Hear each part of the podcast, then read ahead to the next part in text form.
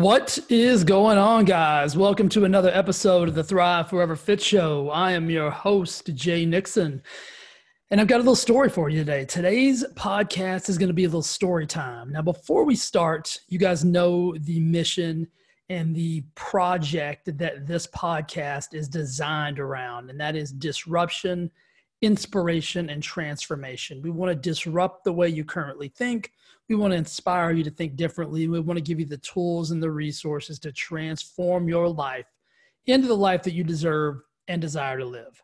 Now, today's story, guys, goes back almost 30 years. Now, it's a little bit of a football story, but I don't want to get it twisted. I don't want you guys to think this is a glory days, uh, me reliving the memories story because it is absolutely not. It is actually a story that haunts me to this day. And the lesson at the end is ultra powerful. Now, what I ask guys that if you love the show, if you love this episode, if you love the Thrive Forever Fit Show, if you love me, go to iTunes, go to YouTube, wherever you're listening right now, punch that five star review, hit me with some hot words, let people know that you love the show, why you love the show, and then share it with a friend. That's how we that's how we get this show to grow, right? I don't run ads, I don't have sponsors, I don't do any of that jazz. I am 100% organic and that's how the show gets out there to more people so the more you help the more people we help so i love you for doing that and i appreciate you so the title of today's podcast is one yard short now when i tell you that this story haunts me to this day i'm being 100% serious i think about this particular moment in my life multiple times at least once a week think about that this was 29 years ago 1991 and I remember it like it was yesterday. I remember the exact spot on the football field we were at. I remember we were going into the east end zone of the football stadium. I remember it was the last play of the game. I can feel how, and this sounds crazy. I'm going to be very graphic with this because this is how, this is how impactful this moment was in my life and still is.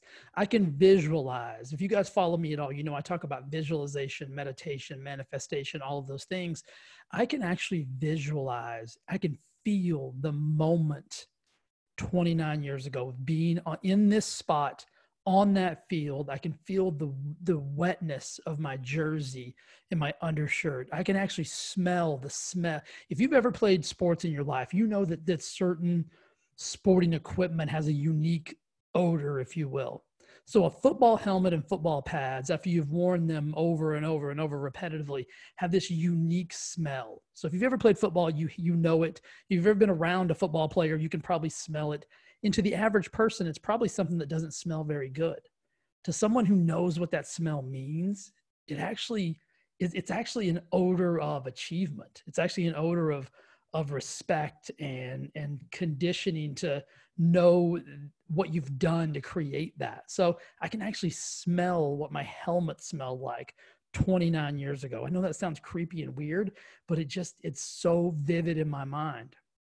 So here's the bottom line. It's 1991. It's Cisco, Texas. That's where I went to high school. 20, we have 20 points on the board. Our the team we're playing is the Merkel Badgers. I don't know why it's some team with in so it's the Badgers, Merkel Badgers, whatever. They've got 21.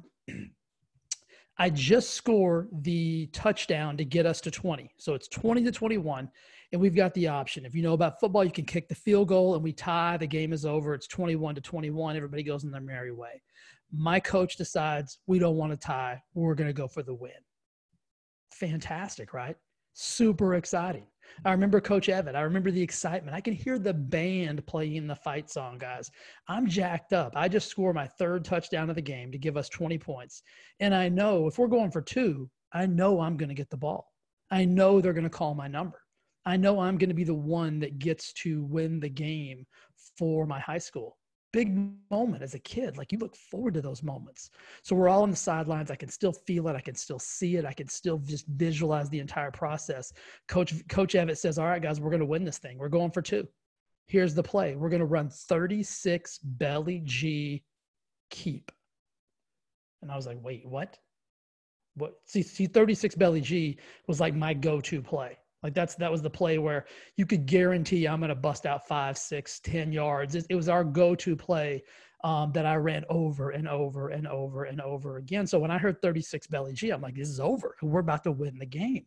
And he says, keep. Now, what that means for people who don't watch football is we're going to fake 36 belly G. We're going to fake the handoff to me, and the quarterback's going to keep the ball, and he's going to try to run around the end and score.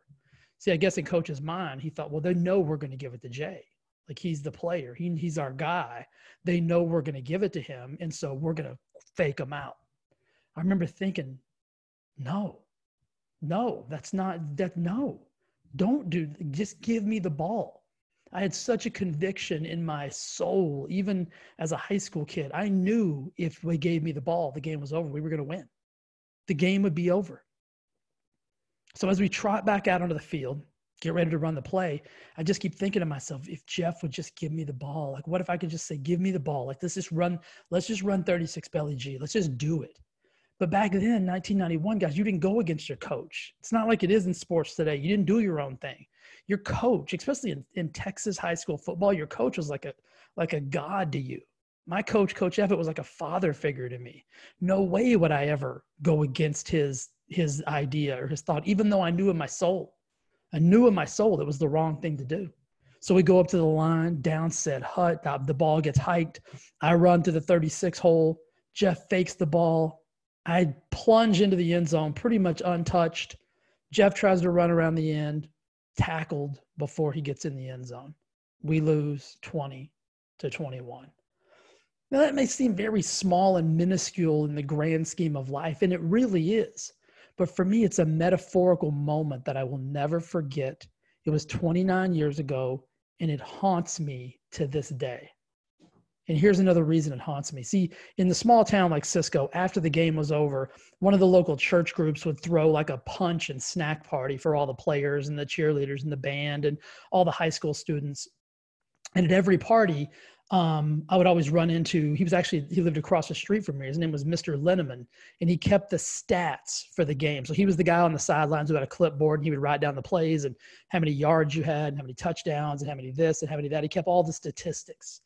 And I remember that night very vividly. I remember him coming up to me and he said, Hey, Jay, you had 199 yards rushing tonight and you scored three touchdowns. What a great game. And I remember thinking, that not a great game. Like we lost. We just lost by one. And we should have won. We could have won. See, so the story isn't about me. By the title's podcast, you might have thought, well, what, you know, he's caught up on this one yard. Like he wanted to get 200 yards rushing. So if you know anything about football at all, like to rush for 100 yards in a game is a big deal. To rush for 200 yards in a game is a, I mean, is a, it's very rare. It doesn't happen very often. Um, but that wasn't even the important thing to me. The important thing was that we lost the game. It wasn't that I missed 200 yards by one yard. But what was so impactful was the thing he said next. What haunts me to this day is the thing he said next. And when I say haunt, I mean motivate. What motivates me by that moment 29 years ago to this day was the thing he said as he walked away. And he kind of uttered, he kind of mumbled it under his breath because he knew, just like I knew, just like I felt, that they should have just given me the ball. Right. Hindsight's 2020. It's easy to easy to second guess that now, but I knew in my heart, guys. I'm telling you, like I convicted, knew in my heart. They hadn't stopped me all game. They were not, they were not going to stop me from from from scoring. It just wasn't going to happen. And he uttered this as he walked away. He just shook his head and he said, You should always win or lose with your best play. And that hit me like a ton of bricks. And I'm like, that's exactly how it was. You know, it, it, as a high school kid, I, I was, I didn't, I couldn't articulate that, but he said it perfectly. He said, you should always win or lose with your best play. And 36 belly G keep was not our best play. 36 belly G would have been the call. He was spot on. He was dead right. Your best play, guys. Always win or lose with your best play. See, I could have lived with that. Here's what I could have lived with. Here's what wouldn't haunt me. I probably wouldn't even remember this if we would have ran 36 belly G and I would have gotten tackled short of the goal line. I probably wouldn't even remember it. And I probably wouldn't remember it if we had ran 36 belly G and I'd scored the, I'd scored the conversion and we'd won the game. I mean, I had several games where I had over 200 yards and multiple touchdowns and game winning this and game winning that. I don't remember any of them. But I remember this moment because it was so impactful and it's still so impactful every day. And I'm going to tell you down in my, I have a power five takeaway from this episode. And one of the things in there is, is how I use this moment. And you've all had this moment in some way, shape, or form in your life. You've all had it. And see, what I'd give anything, I'd give anything to go back and run that play again. I'd give anything to be able to get in a time machine and recreate that same scenario. Because there's no doubt in my mind that we would have won the game. So the story and the lesson isn't about me. It's damn sure not a flashback to the glory days of high school. Those days are long gone. I'm an old cat now. But the lesson is this the lesson is simply this. And what you need to remember about that is win or lose, always, always, always go with your best play. There's no shame in failure. There's no shame in falling short of where you want to be. As long as you leave it all on the field and as long as you run your best play.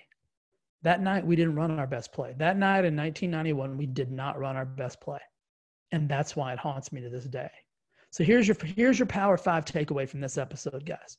Number one, I've said it a thousand times. Write these down. Always, always, always run your best play. Don't try to get fancy. Don't try to fake out the universe. Don't try to fake out anything.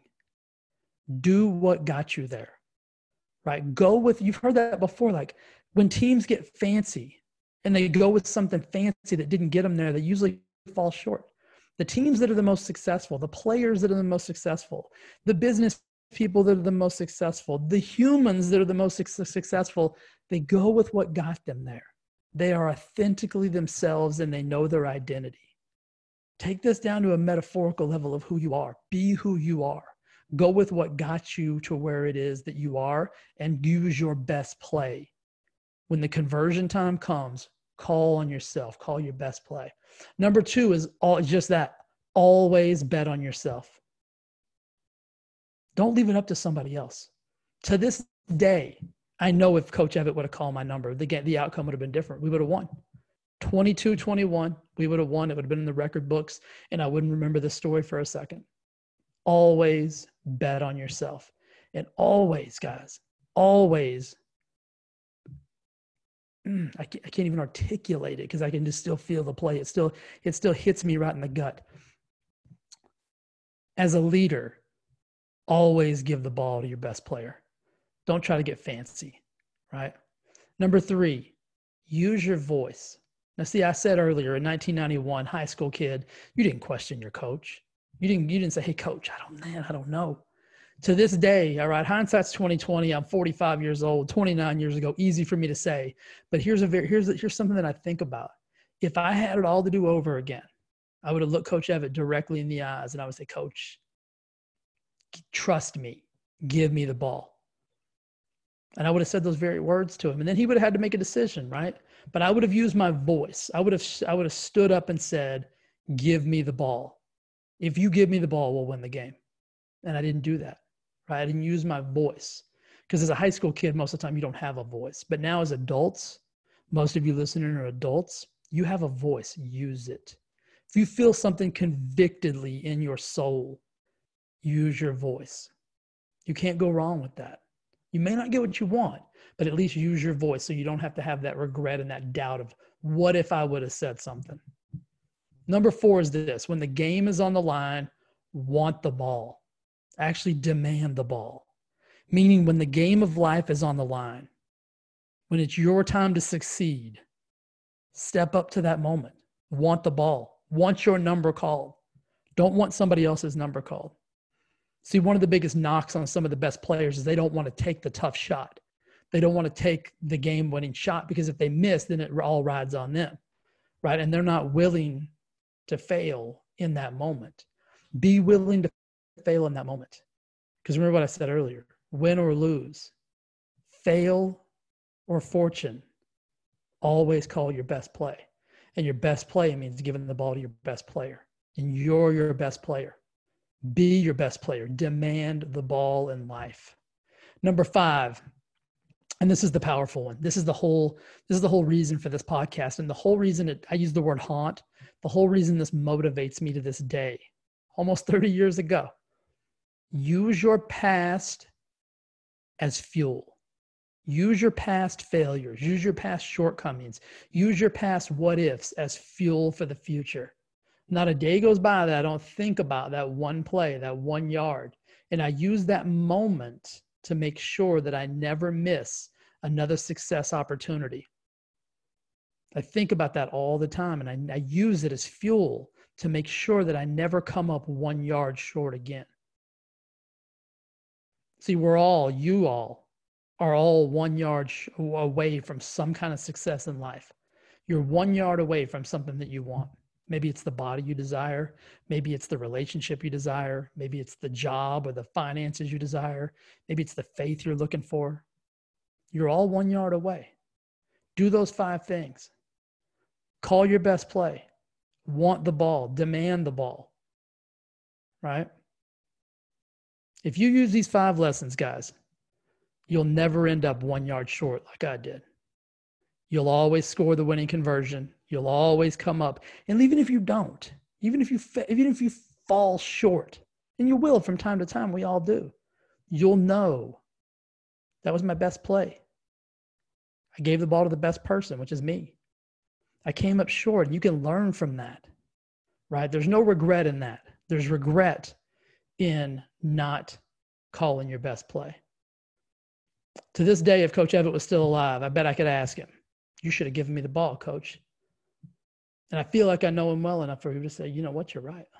If I had it all to do over again, if he had it all to do over again, there's no doubt in my mind he'd give me the ball. Nothing against Jeff, just wasn't our best play. Wasn't the play to call. And sometimes when you when you get fancy and you don't call your best play, you get beat. Right? And that's that's the hard that's the hard pill to swallow. The pill would have been easier to swallow if we would have called our best play and still came up short. So in life, make sure you're not doing that. Make sure you're not sacrificing your success because you're you're afraid to call your own number. Call your number, guys. I believe in you. I'm excited to watch you win. I hope this podcast resonated with you. It's something that just pops into my mind all the time and I'm like, there's a lesson in this, you know. There's a moral to this story that other people can use to not have to feel that 1 yard short like I do but it's a blessing, right? I use it as motivation. I use it as fuel. I use it as a fire to make sure that I don't come up one yard short anymore. I think about that play in a lot of like scenarios and situations where I've got the opportunity to get fancy, got the opportunity to do something unique. Always do what got you there. Be yourself. Call your own number. Win or lose, call your best play. All right, guys, I love you. Again, you know what to do. If you, hey, listen, if you are not a member, if you're not part of my Wellness Lab Launchpad, my free Facebook group, get over there. What are you doing? Why are you waiting? Get over there. Wellness Lab Launchpad on Facebook. It's a free group. It's a fun group. It's an amazing group. It's unbelievable. There's like 600 people in there right now. Should be a thousand. Can we just can we just jump to a thousand? If you're in the group and you're listening, invite your friends. Why are you holding out on your friends? Why are you keeping your friends from all the awesomeness? Right? Get them over there. Facebook reviews, Google reviews, YouTube reviews, iTunes reviews, all those things help, guys. All those things help get the show where it needs to be. Get it in, get it in the ears and the eyes of people that need the show. All right. I love you guys. I appreciate you listening. You guys are amazing. I mean, this I get fired up. I, I, wish I could just I wish you were all right here with me so I could talk to you face to face. Like that's kind of what I envision when I do these podcasts. Is I feel like I'm in an auditorium or an arena and we're all face to face and we can have chats afterwards and it's a fun time. That's what I wish. But this is gonna have to do for now. So, guys, I appreciate you listening. Love you. Have a great day, and I'll talk to you soon. All right, bye.